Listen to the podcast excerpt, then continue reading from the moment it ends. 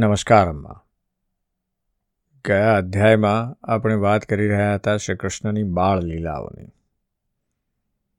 ગોપીઓએ complain કરી છે માતા યશોદાને કે તમારો લાલો આવીને અમારા ઘરેથી માખણ ચોરી જાય છે અને જાત જાતની વિદ્યાઓ કરે છે. એટલો ચબરાક છે કે વાત ના પૂછો.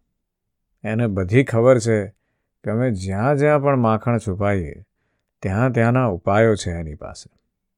અને આવી બધી ક્રિયાઓ કરે છે અને તમે કંઈક કરો.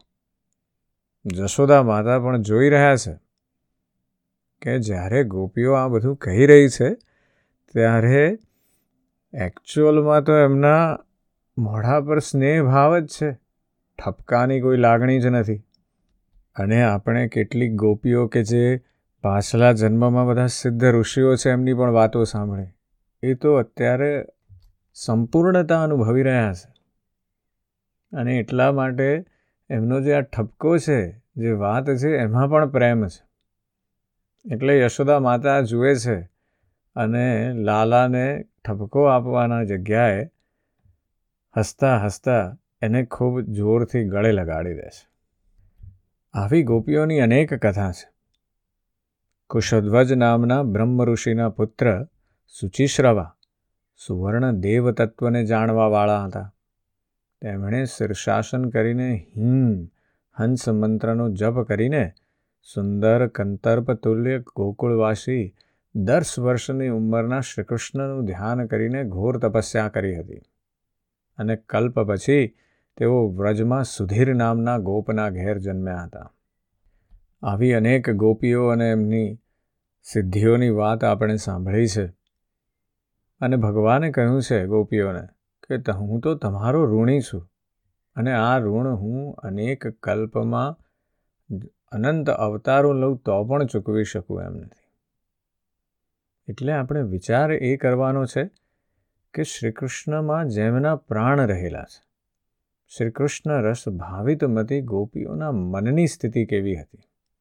એમનું તો મન, તન, ધન બધું જ પ્રાણ પ્રિયતમ શ્રી કૃષ્ણનું હતું. તેઓ સંસારમાં જીવતી જ હતી શ્રી કૃષ્ણ માટે અને ઘરના બધાએ કામ કરતી હતી શ્રી કૃષ્ણ માટે. શ્રી કૃષ્ણના સુખ માટે તો તેમનો જન્મ થયો હતો, એટલે જ્યારે શ્રી કૃષ્ણ સુખી થઈ જાય, ત્યારે તે સુખી થઈ જતી હતી. અને પ્રાતઃકાળથી જાગ્યાથી માંડીને નિંદ્રાસમના સમય સુધી જે પણ કંઈ કરતી હતી, તે બધું શ્રી કૃષ્ણ પ્રિયત માટે જ કરતી હતી. એટલે આ જે વાત છે ગોપીઓની, એ સતત બસ એક જ ધ્યાન છે કે હું શ્રી કૃષ્ણને કેવી રીતે સાથે રહી શકું અને એને કેવી રીતે આનંદ આપી શકું. સ્વપ્નમાં પણ તેઓ શ્રીકૃષ્ણની મધુર અને શાંત લીલા જોતી અને અનુભવ કરતી. રાતના દહીં જમાવતા શ્યામ સુંદરની મધુર છબીનું ધ્યાન કરીને પ્રેમમયી દરેક ગોપી એવી અભિલાષા કરતી કે મારું દહીં સુંદર જામે. કારણ કે તેનાથી હું શ્રીકૃષ્ણ માટે વલોવીને ઉત્તમ અને ઘણું માખણ કાઢીશ. અને એને એટલા જ ઊંચા શીકા પર રાખીશ કે શ્રીકૃષ્ણના હાથ સહેજે પહોંચી શકે. પછી મારા પ્રાણધન શ્રીકૃષ્ણ પોતાના મિત્રોને લઈને હસતા હસતાને રમતા રમતા મારા ઘરમાં પ્રવેશશે, માખણ લૂંટશે અને પછી મિત્રોને વાંદરાઓને લૂંટાવશે. આનંદિત થઈને મારા આંગણામાં નાચશે અને કોઈ ખૂણામાં છુપાઈને આ લીલાને મારી આંખે જોઈને મારું જીવન સફળ કરું અને પછી ઓચિંતા તેને પકડીને મારા હૃદય ચાંપી દઉં. સુરદાસજીએ એક સુંદર વાત લખી છે કે એક દિવસ શ્યામ સુંદરજી કહેતા હતા કે, માં, મને માખણ ભાવે છે. તું મેવા પકવાન માટે કહે છે, પરંતુ મને તે ગમતા નથી. મને તો માખણ ભાવે છે. અને ત્યાં જ એક ગોપી ઊભી ઊભી શ્યામ સુંદરની વાત સાંભળી રહી છે. એણે મનમાં જ કામના કરી કે, હું ક્યારે આમને મારે ઘેર માખણ ખાતા જોઈશ. અને તે ગોળી પાસે જઈને બેસશે અને હું છુપાઈ જઈશ. અને શ્રી કૃષ્ણ તો અંતર્યામી છે. એ તો જાણી ગયા અને ગોપીના ઘેર પહોંચી અને તેમની માખણ ખાવાની અને ગોપી એમને જોઈ શકે એવી કામના પૂરી કરી. પોતાની આ કામના પૂરી થઈ છે એટલે એ ગોપી તો ફૂલાઈને અધ્ધર અધ્ધર ચાલવા લાગી. આનંદ તેના હૃદયમાં સમાતો ન હતો. સહેલીઓએ પૂછ્યું કે, અરે, તને ક્યાંકથી ધન જડી ગયું છે કે શું? તો તે આ સાંભળીને વધારે પ્રેમ વિહવળ થઈ ગઈ. તેનું રોમે રોમ આનંદિત થઈ ગયું. તે ગદગદ થઈને બોલી જ ન શકી. સખીઓએ પૂછ્યું કે, સખી, એવી શી વાત છે? અમને કહેતી કેમ નથી? આપણે તો શરીર બે છે, જીવ તો એક જ છે. તું અને હું બંને એક રૂપ જ છીએ. ભલા અમારાથી છુપાવવાની કઈ વાત છે? ત્યારે તે ગોપીના મુખમાંથી એટલું જ નીકળ્યું કે મેં આજે અનુપરૂપ જોયું છે. બસ ફરીથી વાણી રૂંધાઈ ગઈ અને પ્રેમાશુ વહેવા લાગ્યા. બધી ગોપીઓની આવી જ કંઈક દશા હતી. સુરદાસજી બહુ સુંદર લખ્યું છે કે બ્રજ ઘર ઘર પ્રગટી યહ બાત. દધી માખન ચોરી કરી લે હરી. ગ્વાલા સખા સંગ ખાત. ગોપીઓ રાત્રે જાગી જાગીને સવાર થવાની રાહ જોતી. તેમનું મન શ્રી કૃષ્ણમાં લાગેલું રહેતું. પ્રાતઃકાળે જલ્દી જલ્દી દહીં વલોવીને માખણ કાઢીને શીકા પર રાખી દેતી. ક્યાંક પ્રાણધન આવીને પાછા ન જતા રહે. તેથી બધું કામ છોડીને તેઓ સર્વપ્રથમ આ જ કામ કરતી અને શ્યામ સુંદરની પ્રતીક્ષામાં વ્યાકુળ થતી મનમાં ને મનમાં વિચારતી, આજે આજે પ્રાણ પ્રિય કેમ ન આવ્યા? આટલી વાર કેમ લાગી? શું આજે આ દાસીનું ઘર પવિત્ર નહીં કરે? શું આજે મારા સમર્પિત કરેલા તુચ્છ માખણનો ભોગ લગાવીને પોતે સુખી થઈને મને સુખ નહીં આપે?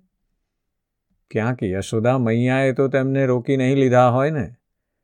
અરે, તેમને ઘેર તો નવ લાખ ગાયો છે, ત્યાં માખણનો શો ટોટો છે. પણ મારે ઘેર તો તેઓ કૃપા કરીને જ આવે છે. આવા વિચારોમાં આંસુ સારતી ગોપીઓ ક્ષણે ક્ષણે દોડી દોડીને દરવાજા પર જતી. લાજ છોડીને રસ્તા તરફ તાંકી રહેતી, સખીઓને પૂછતી, એક એક ક્ષણ તેના માટે યુગ સમાન થઈ જતો. આવી ભાગ્યશાળી ગોપીઓની મનોકામના ભગવાન તેમના ઘેર પધારીને પૂરી કરતા. અહીં તર્કની વાત એ છે કે ઘણીવાર એવું લખાય છે કે શ્રી કૃષ્ણએ માખણ ચોરી લીધું. પણ ચોરી એ શું છે? અને આ શ્રી કૃષ્ણએ જે મેળવ્યું છે ચોરી છે કે નહીં? એટલે એના વિશે બહુ સુંદર વાર્તાઓ અને ટીકાઓ થઈ છે. આપણે એ સમજવાનું છે કે આ ભગવાનની દિવ્ય લીલા છે. પહેલાં તો એ સમજવું રહ્યું કે ચોરી શું છે? શેની થાય છે અને કોણ કરે છે? કે ચોરી એને કહેવાય કે જ્યારે કોઈ બીજાની વસ્તુ તેની ઈચ્છા વિના અજાણતા અને ભવિષ્યમાં પણ તે જાણી ન શકે એવી ઈચ્છા રાખીને લઈ લેવામાં આવે. ત્રણ આસ્પેક્ટ છે અહીંયા. બીજાની કોઈ વસ્તુ છે, તેને એની ઈચ્છા જતી કરવાની નથી અને અજાણતા અને ભવિષ્યમાં ન જાણી શકે એવી રીતે લઈ લીધું છે કોઈ બીજાએ. ભગવાન શ્રી કૃષ્ણ ગોપીઓના ઘેરથી માખણ લેતા હતા, તે ગોપીઓની ઈચ્છાથી લેતા હતા, ગોપીઓથી છાના રાખીને નહીં. બીજું તેમની જાણકારીમાં તેમની સામે જ, અને પછી જણાવવાની તો કોઈ વાત જ ના રહી, કારણ કે તેમની સામેથી જ દોડીને ભાગી જતા હતા. બીજી તરફ ટીકા એવી પણ છે કે સંસારમાં અને સંસારની બહાર એવી કઈ વસ્તુ છે જે ભગવાનની નથી. એ તો આ તો પોતાનું જ પોતે મેળવીને ખાઈ રહ્યા છે. એટલે એને ચોરી કહેવી જરૂરી છે. અને ત્રીજી વાત એવી છે કે આ તો નાનકડા બાળ છે અને એની બાળ સહજ લીલા આપણને દેખાડી રહ્યા છે. એને હજી એવી બાઉન્ડરીની ખબર જ નથી. કે આ મારું છે, આ તમારું છે અને જે તમારું છે એ કદાચ મારું નથી. એટલે આ બધી લીલાઓની વચ્ચે એ માખણ ચોરી જે છે એ પોતાનું નામ સાથે જોડાયેલું છે, ચિત્ત ચોર. કારણ કે એ જ ભગવાનનું એક બીજું સ્વરૂપ છે. કનૈયાના આ માખણ ખાવાના મધુર પરાક્રમો સાથે આપણી પાસે એક બહુ સુંદર ભજન પણ છે, કે મૈયા મોરી મેં નહીં માખણ ખાયો અને એમાં કેટલું સુંદર રીતે વર્ણવ્યું છે. છેલ્લી પંક્તિમાં કહે છે કે મૈયા મોરી મેને હી માખણ ખાયો એ જે બે પંક્તિઓમાં બહુ સુંદર વાત છે. પણ આજે આપણે એની વધારે છણાવટ કરી જરા. આગળ વધતા આપણે વાત કરીએ. શ્રી સુખદેવજી કહે છે, એક દિવસ બલરામ વગેરે ગોપ બાળકો શ્રીકૃષ્ણ સાથે રમી રહ્યા હતા. તે લોકોએ મા જશોદાજીને આવીને કહ્યું, માં કન્હૈયાએ માટી ખાધી છે. ભગવાનના આ જે માટી ખાવાના કારણો છે એના પર પણ ખૂબ બધી ટીકાઓ થઈ છે.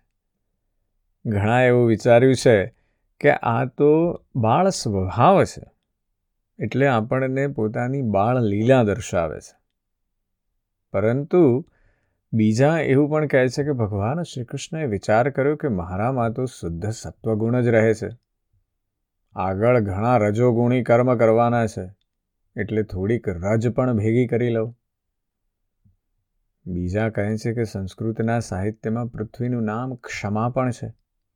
શ્રી કૃષ્ણએ જોયું કે ગોપ બાળકો દિલ દઈને મારી સાથે રમે છે ક્યારેક ક્યારેક અપમાન પણ કરે છે. તેમની સાથે ક્ષમાનો અંશ ધારણ કરીને જ રમવું જોઈએ, જેથી કોઈ વિઘ્ન ના આવે. આ તરફ પૃથ્વીને રસા પણ કહે છે. એટલે શ્રી કૃષ્ણએ વિચાર્યું કે બધા રસ તો લઈ ચૂક્યો છું, હવે રસાના રસનું આસ્વાદન કરું.